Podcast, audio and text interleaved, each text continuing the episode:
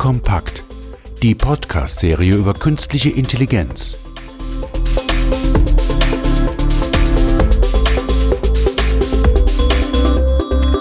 Ja, schönen guten Tag, meine Damen und Herren, zur heutigen Ausgabe von KI Kompakt. Wir beschäftigen uns heute mit dem ähm, Handel und zwar ganz konkret mit der Kundenexperience im Handel. Nach dem Motto, wie kann künstliche Intelligenz den Handel in der heutigen Zeit voranbringen? Und hierzu habe ich mir einen Experten ähm, eingeladen, den Herrn David Spray. Guten Tag, Herr Spray. Willkommen. Guten Tag. Der Spray ist ähm, Head of CRM beim Schweizer Warenhaus Magazin zum Globus und ist dort verantwortlich für, die, äh, für alle Marketingmaßnahmen und die Marketingteams rund ums CRM. Ähm, sie bringen jahrelange Erfahrung auf dem Gebiet der Transformation ähm, von Unternehmen, von, ich sage jetzt mal, traditionellen CRM-Marketing hin zum Multikanalmanagement in der digitalen Welt.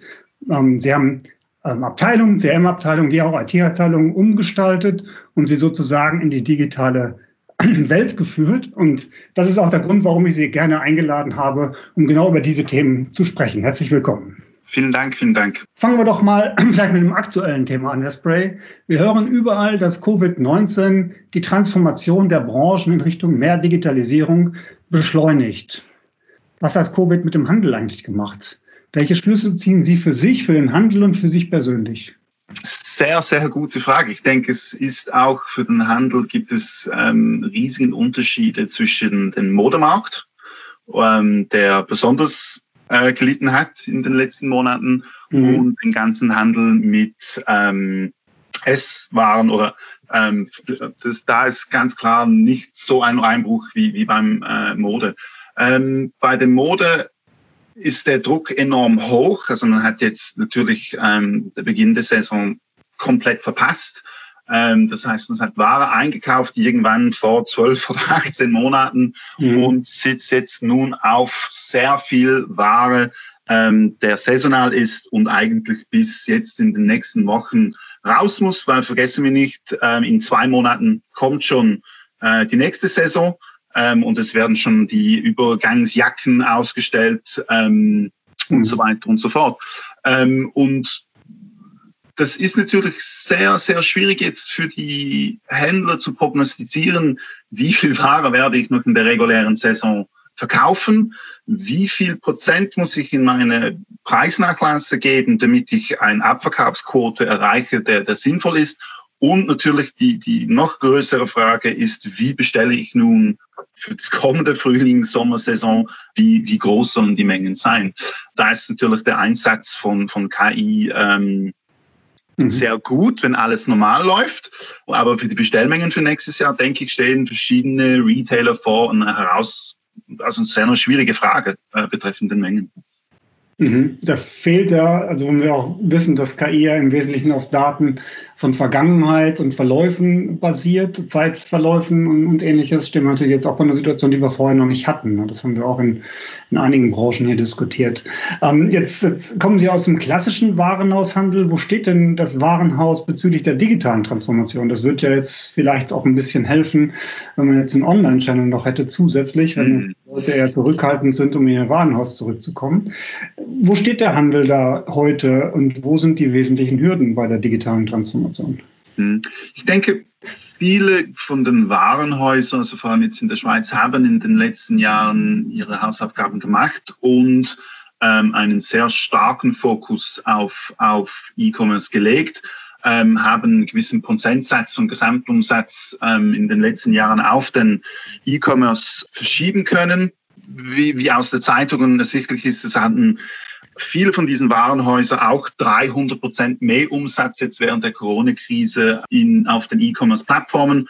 Und deshalb denke ich, das sind einige gut gerüstet, aber es waren auch ganz klar Händler, jetzt nicht Warenhäuser, die da überhaupt nicht bereit waren. Also wenn man die, die ganzen Bereich zum Beispiel ähm, Heimwerker anschaut, da habe ich selber Erfahrung gemacht. Also das war, war eine große Herausforderung, einfach an, an Holzverschnitte zu bekommen oder so etwas. Aber ich denke jetzt die Warenhäuser in der Schweiz, also Globus, Manor, die, die hatten ihre Aufgaben gemacht und haben da sehr gute E-Commerce-Plattformen aufgebaut und konnten logistisch auch noch, noch mitmachen. Ich denke, was auch sehr interessant ist, ist, was sich in den letzten Jahren auch entwickelt hat, ist auch diese äh, Möglichkeit, in den Warenhäusern, wenn die Ware zum Beispiel, Sie, Sie kommen rein, probieren ein Hemd in Blau, das ist die Größe M, Sie brauchen die Größe L, ähm, ist jetzt nicht vor Ort verfügbar, aber die Mitarbeiter können nun über digitale Geräte, das heißt, jeder Mitarbeiter hat ein mobiles Gerät, ähm, das Hemd in der richtigen Farbe und nun auch die richtige Größe über den E-Commerce-Plattform Ihnen nach Hause senden. Und diese, genau diese mhm. Omnichannel Ansatz, ähm, den haben einige aufgebaut in den letzten Jahren. Also ich glaube, es war das ähm, so. Und, und ich denke, es wird noch weit in diese Richtung gehen. Mhm. Ähm, gutes Stichwort Online, Offline oder E-Commerce. Ähm, müssen jetzt nicht direkt die Geheimnisse von Globus verraten, aber wie, wie ist jetzt der Anteil von E-Commerce in so einem traditionellen Warenhausgeschäft aktuell? Sind das schon mehr als 10 Prozent oder was muss man sich das davon? Definitiv mehr als 10 Prozent ähm, und vor allem auch sehr schnelles Wachstum. Also Globus hat ähm, zum Beispiel in den letzten drei Jahren jedes Jahr eine Verdopplung oder, äh, oder sogar Verdreifachung des, des Online-Umsatzes generieren können. Hat sicherlich auch Warenhäuser, die früher begonnen haben. Aber ich denke jetzt, dass die E-Commerce-Plattformen für, für die Warenhäuser in der Schweiz in der Zwischenzeit unter den vier, fünf wichtigsten Filialen sind, wenn nicht sogar eine der drei wichtigsten Filialen. Mhm. Wie sehen Sie das Thema Amazon? Man sagt ja, wenn, wenn, wenn Menschen um zwei Monate was erfolgreich praktiziert haben, dann geht es in die Gewohnheit über. Ähm, und in Corona sollen ja, ich weiß jetzt nicht, ob die Zahl exakt stimmt, 30 Prozent mehr Leute bei Amazon eingekauft haben, äh, was ja auch sehr convenient war, wenn man zu Hause sitzt und der Postbote nur das Paket vor die Tür legen muss. Mhm. Ähm, was muss, was muss der lokale Handel jetzt vielleicht auf die Schweiz auch bezogen in ihrem Markt tun, um hier nicht von Amazon ausgestochen zu werden? Hm. Für mich alles, alles eine Frage der Positionierung, oder? Also die, das Warenhaus Globus war ja immer nicht High-End-Luxus, aber zwischen Luxus und, und ähm, dem Medium-Segment. Also war die Positionierung gegenüber einem Amazon ganz klar anders. Also für mich ist jetzt klar, man findet sehr hochwertigen Produkten auf Amazon, ist aber nicht für mich der, der, der Anreiz von Amazon. Und da hat sich zum Beispiel ein Globus klar positionieren können von eher in diesem Luxussegment und zwar in allen Bereichen, also ob das jetzt Beauty, Heim und Haushalt, Essen äh, oder Mode ist, versucht man mhm. sich da ganz klar über die Positionierung von Amazon wegzubewegen und somit äh, ein Segment abzuschöpfen, der, der, der nicht unbedingt der, der große Amazon-affine Kunde ist. Okay, also sozusagen äh, sich das richtige Kundensegment rauszusuchen und die Kunden richtig zu bedienen, geht ja auch in den Kern unseres Themas Customer Experience. Das beginnt ja beim Wissen über den Kunden. Ähm, dieses Wissen erzeugt sich ja in der Regel eben über Analyse von den Daten, die ich über die Kunden habe, äh, was wir auch schon im klassischen analytischen CRM gesehen haben. Wie, wie weit geht das heute? Also was ist da oder was wird praktiziert? Oder lassen wir das möglich vielleicht noch weg? Wo wird beispielsweise bereits KI eingesetzt, weil technologisch mhm. sehr vorhanden? Mhm. Beim Globus hatten wir im, jetzt im Bereich Marketing, also da hat der Markt einen enormen Sprung gemacht, finde ich. Also es gibt in der Zwischenzeit, wenn man eine spezifische Fragestellung hat, zum Beispiel an wem sollte ich über welchen Kanal was im Moment als, als Content ähm, im Marketing einsetzen, hat sich im Bereich Marketing Tools mit einer sehr hohen Automatisationsgrad von den Prognosen und Affinitäten berechnen. Also früher wollte ich irgendwie über 100 Prognosen und Affinitäten über einen großen Kundendatenbasis managen, updaten und Azure halten. Da brauchte ich einige Data Scientists dafür, um mhm. eine sehr mh, hm, komplexe, würde ich nicht sagen, aber herausfordernde IT-Infrastruktur dafür Heute gibt es Tools auf dem Markt, da sende ich meine Daten, das sind die Einkaufsdaten, Personendaten, die Klickdaten, ähm, sende ich in diesen Tool und kann mit Profile, also die eher Marketing-fachlastig sind, zwar die Grundkenntnisse von vielleicht Data Scientists haben, aber nicht mehr. Und mit diesen Leuten kann ich eine sehr imposante Sammlung von Affinitäten und Prognosen erstellen und verwalten um meine Marketingaktivitäten zu optimieren. Und da finde ich, hat der Markt in den letzten Jahren einen enormen Fortschritt gemacht. Und wenn man in mhm. keinem Bereich eine spezifische Fragestellung hat und man sagt, hey, das will ich schnell lösen, dann bin ich der Meinung, ist, ist es gut, über externe Pakete, Tools zu gehen. Ähm, zum Beispiel auch, ähm, was wir über Globus gemacht haben, war die ganzen Price-Offs, also die ganze Reduktionen, Salesstufen pro Produkt, pro Location auch über KI gelöst, auch die, die Prognosen für Einkaufsmengen für das nächste Jahr. Und das ist auch eine sehr spezifische Fragestellung und auch dafür konnten wir ein Tool finden. Also im Marketing haben wir ein spezifisches Tool gefunden, ähm, das uns äh, enorm geholfen hat, also Geschwindigkeit, ähm, die, die Maintenance von den Prognosen und einfach auch die Möglichkeit, sehr schnell, also wirklich in Stunden neue Affinitäten und Prognosen zu erstellen, diesen zu testen, Backtests zu machen. Das ist schon sehr, sehr viel äh, gegangen im Markt und, und das hilft uns enorm, hier auch verschiedene Sachen zu testen und zu schauen, ob wir, ob wir etwas Innovatives machen können. Mhm. So, so als Kunde denkt man ja, ähm, man würde gerne ja personalisiert, also für sich selber abgeholt werden. Das versuchen Sie ja, glaube ich, auch immer durch diese Analysen immer besser zu machen. Und KI ist da sicherlich ähm, ein Hilfsmittel, um das auch zu beschleunigen und, und um den Middleman sozusagen rauszunehmen, um eben diese Geschwindigkeit hinzukriegen.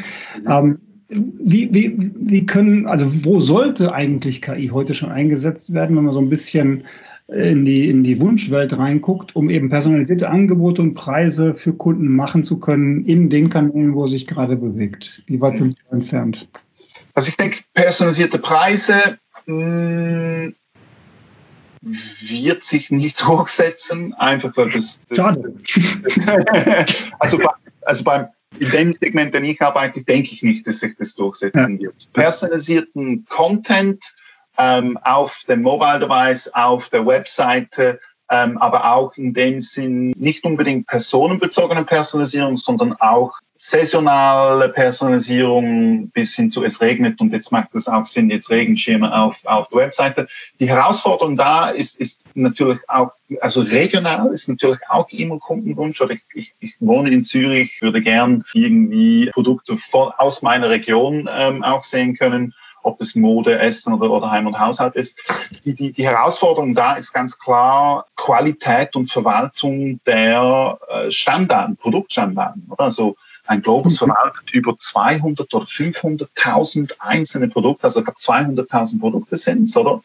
Und diese Produkte auf den Kundenbedürfnis zu personalisieren, das ist die Produktstandarden. Diese Produktstandarden kommen von hunderte von verschiedenen Lieferanten über die verschiedensten Wege und das Ganze so zu verwalten, anzureichen, damit man da wirklich ein persönliches Erlebnis auf der Webseite, zum Beispiel wie Produkte machen kann, ist, ist, ist, eine, ist eine spannende Herausforderung, obwohl es natürlich ganz einfach Personalisierung gibt, Produktaffinitäten oder Cross-Selling, wenn jemand nur ähm, Business bei uns einkauft, dass man versucht, Brands, die auch im Leisure-Bereich äh, sind, vorzustellen, ist in dem Sinn heute machbar, machen wir auch teilweise mit verschiedenen Tools und sind da immer noch ähm, am Testen, was da wirklich das A-B-Testing wirklich zu besseren Conversion Rates führt. Aber nochmals, Standarden, Standarden, Standarden. Das ist wirklich eine, mhm. eine Herausforderung. Haben Sie schon, kriegen Sie es hin, eine Verbindung zu schlagen zwischen dem Andreas Götte, der jetzt vielleicht gerade ähm, auf Ihrer Webseite war, ja, sich ein bisschen erkundigt hat und dann in Ihren Store reinläuft und vielleicht einen Verkäufer anspricht, zu sagen, diese und jene Dinge interessieren mich. Da eine Verbindung hin? Also haben Sie eine Personalisierung im Warenhaus, sprich Kundenkarte oder ähnliches, oder sind Sie da noch blind quasi unterwegs, was die Kundenkenntnis angeht? Nee, also da, das, die, also wir haben natürlich immer davon geträumt, der Kunde läuft rein über Face Recognition, ja, den Kunde erkennt. Ähm, und äh, natürlich äh, die Geschäftsleitung, ihr spinnt keinesfalls, kein ja. Face Recognition. Ähm, haben uns natürlich alles andere möglich angeschaut. UFC-Chips in den Karten, also in den Kundenkarten. Mhm. Ähm, Beacons ist natürlich mhm. da wieder eine sehr gute Möglichkeit. Also die, die App und Beacons, dass man einfach weiß, okay, Kunde ist im Laden. Und natürlich, was wir heute schon machen, ist, also jeder unserer Mitarbeiter bei Globus hat ein Mobile Device. Und mhm. sobald er die Kundenkarte damit kurz abscannen kann, also von einer schönen, guten Distanz, den QR-Code, dann bringt der Kundenprofil auf. Also da kann der Kunde auch seine E-Mail-Adresse Adresse ändern, kann auch da personalisierte Angebote abholen, falls Angebote auch laufen. Aber ich auch da denke ich, ist vieles im Wandel oder viele, ähm, also vor allem bei den Preisen, ähm, wenn man jetzt noch mehr Luxus geht beim Globus, was, was auch der, der, der, die Strategie ist, ähm, dann werden zum Beispiel personalisierte ähm, Preisnachlässe wird es immer seltener und seltener geben. Aber ich denke, da im Content-Bereich und auch Interessen, da hat man viel, was man machen kann. Man kann sieht die Verkaufshistorik etc. etc. Aber die Möglichkeit haben wir teilweise, aber diese diese Soforterkennung und, und auch damit umzugehen, ist natürlich noch weiterhin eine offene Frage. Also das Kundenkarte abscannen und da kann man ein Profil auf. Ja, ja, okay. Nee, das mit dem Face Recognition glaube ich auch nicht, wird sich nicht durchsetzen hier, zumindest mal nicht im deutschsprachigen Raum in endlicher Zeit, hoffentlich.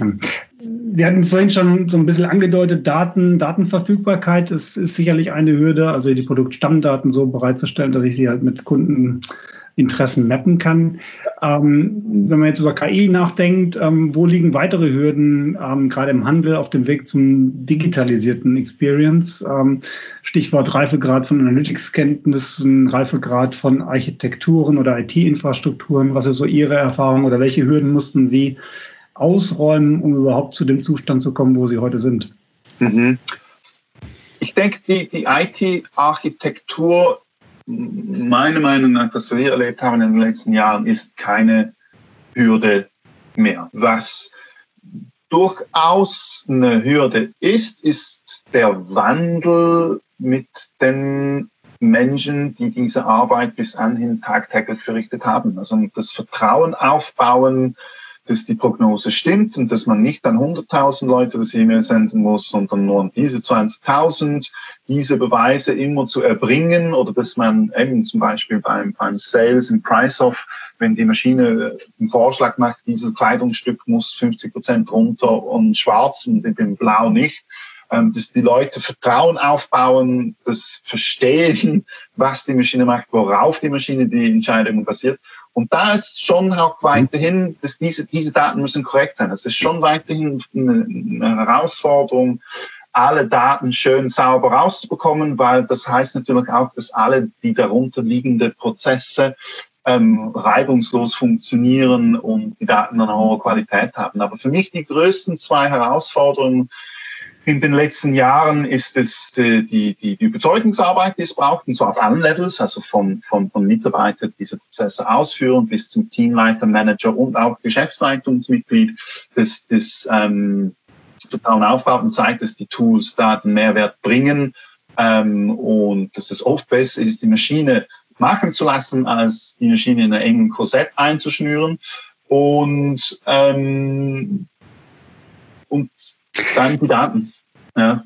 Ja, wie, wie haben Sie das geschafft? Weil das ist, glaube ich, ein wichtiger Punkt. Also die Transparenz von, also je, je, ich sage jetzt mal, je künstlicher so eine Intelligenz ja wird, desto schwerer ist sie für einen normalen, ich sage jetzt mal, Business-User zu verstehen oder auch dann entsprechend äh, der Entscheidung zu vertrauen. Wie haben Sie es gemacht? Haben Sie sozusagen nachgewiesen, der Algorithmus rechnet besser oder bringt einen besseren Output als äh, die alte Variante? Oder haben Sie es über Erklärung versucht oder was war Ihre Strategie? Wir, wir, wir haben da immer versucht, die, die Resultaten der Problemstellung möglichst einfach darzustellen und gar nicht darauf einzugehen, was der Algorithmus alles kann oder macht oder tut, sondern wirklich mhm. fokussiert auf den Resultaten und sehr viele Tests. Also wir haben sehr viele Tests gemacht und die Leute auch gefragt, hey, was wollt ihr bewiesen haben? Was sind die, die äh, Annahmen, die wir getroffen haben, die ihr jetzt nun validiert haben möchtet und, und wie können wir das ähm, beweisen? Das ging so weit teilweise, dass wir äh, zum Beispiel in der Mode ähm, die Herrenmode und die Frauenmode pro Location anders einmal mit KI, ohne, einmal ohne KI äh, laufen gelaufen haben und haben geschaut, was besser gelaufen ist. Mhm. Ähm, und das einfach ganz, ganz simpel auch,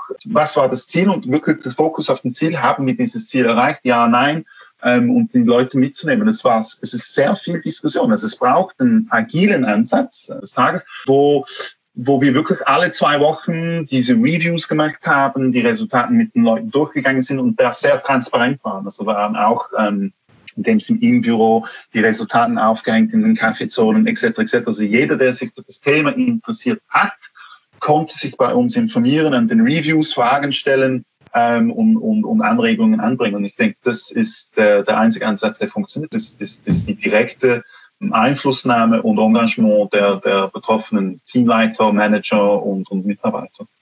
Mhm, okay, gut, also wirklich faktenbasiert. Ähm, faktenbasiert und testbasiert. Ja. ja. genau. Transparent. Mhm. Gut, zeigt natürlich auch, dass es dann auch äh, positive Ergebnisse daraus gibt, wenn man sowas einsetzt insgesamt. Also jetzt auch an, an vielleicht die Zuhörer, die jetzt so immer noch auf der Schwelle sind, lohnt sich das wirklich oder nicht? Sicherlich ähm, eine kleine Motivation an der Stelle. Ähm, jetzt, jetzt hört man überall, gerade noch jetzt Covid-Krise, um da vielleicht nochmal drauf einzugehen, dass die ähm, Krise die Transformation hin zu mehr Digitalisierung beschleunigt und vielleicht auch den einen oder anderen Händler, ähm, gerade mittelständischer Art, vielleicht aussortiert. Merken Sie diese Beschleunigung in Diskussionen mit Ihren Peers? Und, und wie kann man sie spüren? Also passiert da was oder sind wir in derselben Geschwindigkeit wie vorher unterwegs? Ich denke, es hat auf jeden Fall so eine Repriorisierung des Roadmaps geführt, den es wahrscheinlich schon gegeben hat. Und, und das hat immer diese Diskussion um, um die Digitalisierung, der, also wenn man natürlich digitalisiert, muss man die Prozesse komplett überarbeiten. Und das ist aufwendig. Und für das braucht man nicht nur den Willen, das zu machen, sondern man braucht auch eine Organisation, der dazu fähig ist und sich das geübt ist. Und da denke ich schon, dass vielleicht einige Unternehmen sich jetzt die Frage stellen, hey, sind wir richtig aufgesetzt, haben wir die richtigen Innovationsprozesse, sind die richtigen Leute damit beschäftigt, Prozesse zu digitalisieren. was heißt das? Also eben, also der, der jetzt auf Papier schlecht ist, der wird auch digital schlecht sein. Und ich denke, das, das, das, das, das ist eines der größten Herausforderungen, ist, wenn man eine Organisation bis anhin war, der wenig äh, Zeit damit verbracht hat, kontinuierlich sich zu hinterfragen, ob die Prozesse so kundenorientiert sind und an, für den Kunden am besten sind, dass man zuerst da anpacken muss und da die, die, die, die, die Grund, das Grundwerk legen muss, wie funktioniert eine Organisation, wie binde ich die Leute ein, wie mache ich das, und dann sich kleine Digitalisierungen anpackt und dann das Große eingeht, weil, weil eben, also viele Softwarelösungen oder Projekte bei der Digitalisierung, die nicht funktionieren, funktionieren nicht wegen den gewählten Softwarelösungen, sondern weil die Organisation das am Ende nicht trägt, weiterführen kann. Und diese, diese Prozesstransformation, nenne ich sie jetzt mal, die haben Sie auch agil umgesetzt. Also Auf jeden Fall. Also wir, wir haben ähm, zu Beginn, weil das ist doch eine mehrjährige Digitalisierungsstrategie gewesen, der der Andreas Hink bei, bei Globus ausgeführt hat, ähm, und da war von Beginn weg sehr viel ähm, Fokus auf Methodik, Organisationsentwicklung ähm, mit externen Agile Coaches und, und das, das ist sehr, sehr wichtig, ähm, weil, weil sonst stellt man den Ferrari hin ähm, mhm. und die Leute können nur 30 damit fahren. Bringt auch nichts. Mhm. Ja, stimmt. Ja. Vielleicht zum Abschluss, meine letzte Frage geht immer so ein bisschen in die, in die Richtung, wünscht dir was? Ja. Ähm, wenn, wenn wir uns mal als Kunden das Einkaufserlebnis, und, und Sie sind ja jetzt Experte aus dem CRM-Bereich und aus dem digitalen Marketing-Bereich, wenn wir äh, das Einkaufserlebnis in fünf bis acht Jahren vielleicht mal vorstellen, mhm. werden wir da eine drastische Veränderung erleben und wie sieht die aus? Was würden Sie sich wünschen, wo der Handel in fünf Jahren steht? Also ich bin davon überzeugt, dass vielleicht nicht in fünf bis acht Jahren, aber fünf bis acht Jahren für Voice wird auf jeden Fall sehr wichtig sein, glaube ich. Da machen es ja die großen amerikanischen Tech-Firmen wieder vor. Aber ich denke, Voice wird auf jeden Fall in den nächsten fünf bis acht Jahren sehr wichtig sein. Finde ich auch sehr angenehm, wenn es gut funktioniert. Und wenn ich noch über die acht Jahre hinausgehe, dann für den Retail definitiv irgendwann mal ähm, Mixed oder Augmented Reality, denke ich. Weil jetzt ist es immer noch Kinderschuhe, ähm, aber ich denke, das ist, ist wie wenn, also wenn man zurückdenkt, ich habe jetzt mein iPhone 11 in den Händen, vor 20 Jahren war das ein Nokia, ähm, ohne irgendwelche Funktionen. Heute äh, ist mein ganzes Leben auf dem iPhone. Die, der Wechsel zu Augmented Reality Brillen plus Voice, der, der wird uns wahrscheinlich den gleichen Wandel bringen in den nächsten 20 Jahren. Und ich denke, es ist auch angenehm für den Kunden. Also wenn ich sagen kann, hey, ähm, äh, was auch immer, ich suche das blaue Hemd von letztes Jahr, äh, Leinen, äh, bestell mir einen bitte nach in der gleichen Farbe bei XY, dann ist es natürlich ein riesen Fortschritt gegenüber einer kom komplette Suche auf einer Website, dann muss ich zuerst finden. Mhm. Ähm, denke ich, Voice kommt auf jeden Fall und danach auch Augmented Reality. Das wäre mein Wunsch. das heißt, ich gehe dann gar nicht mehr ins Warenhaus. Ähm, mh, doch, ich denke, die physische Präsenz wird weiterhin wichtig sein. Also ich musste jetzt zum Beispiel äh, gestern zwei neue Businesshemden kaufen und ich weiß, wenn ich das Businesshemd morgen brauche, dann gehe ich noch physisch da vorbei und will das anprobieren, weil ich das morgen mhm. brauche. Ich denke, denn, denn, und auch der Erlebnis im Warenhaus, also für die Warenhäuser, die in Stadtzentrale sind, also wo, wo der Frequenz weiterhin noch hoch ist, sind es immer noch Erlebniswelten, die es auch in Zukunft brauchen wird, aber mehr Schaufenster als unbedingt Waren, äh, okay. Warenlager und Verteilung. Okay, also mehr, mehr Browser der modernen Art, Reality-Browser. Genau. Ja, in dem Sinn, ja. Super, ich bin gespannt, ähm, ähm, wo sich das entwickelt. Wir sollten uns gleich mal für in fünf Jahren vielleicht verabreden und dann nochmal reingucken. mal reingucken, ja. Es, es, war mir ein äh, Vergnügen. Ähm, vielen Dank für die Insights hier, wo sich die Customer Experience im Handel hinbewegt. Ich hoffe, es hat Sie weitergebracht ähm, und ein paar Anregungen gegeben, liebe Zuschauer. Und ähm, ich wünsche einen schönen Tag. Bis zum nächsten Mal. Auf Wiederhören. Wiederhören, vielen Dank.